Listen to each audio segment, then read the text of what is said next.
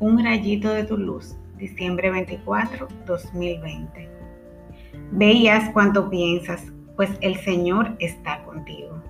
Segunda de Samuel 7, del 1 al 5 en adelante y del 12 en adelante.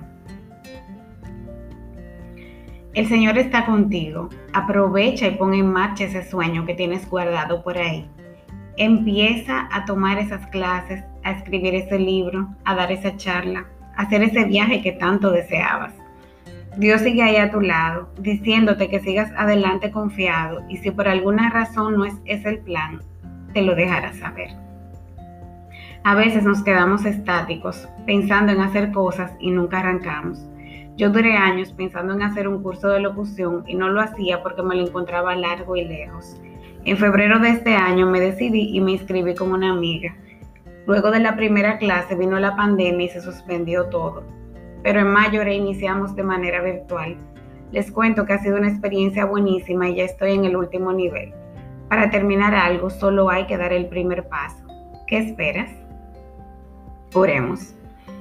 Señor, gracias por moverme a hacer cosas que me dan miedo, pero una vez me lanzo me alegra haberlo hecho.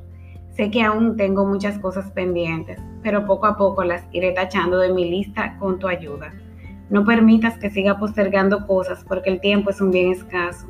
Gracias por acompañarme en cada paso del camino. Eres mi guía y mi roca. Bendito seas por siempre. Amén.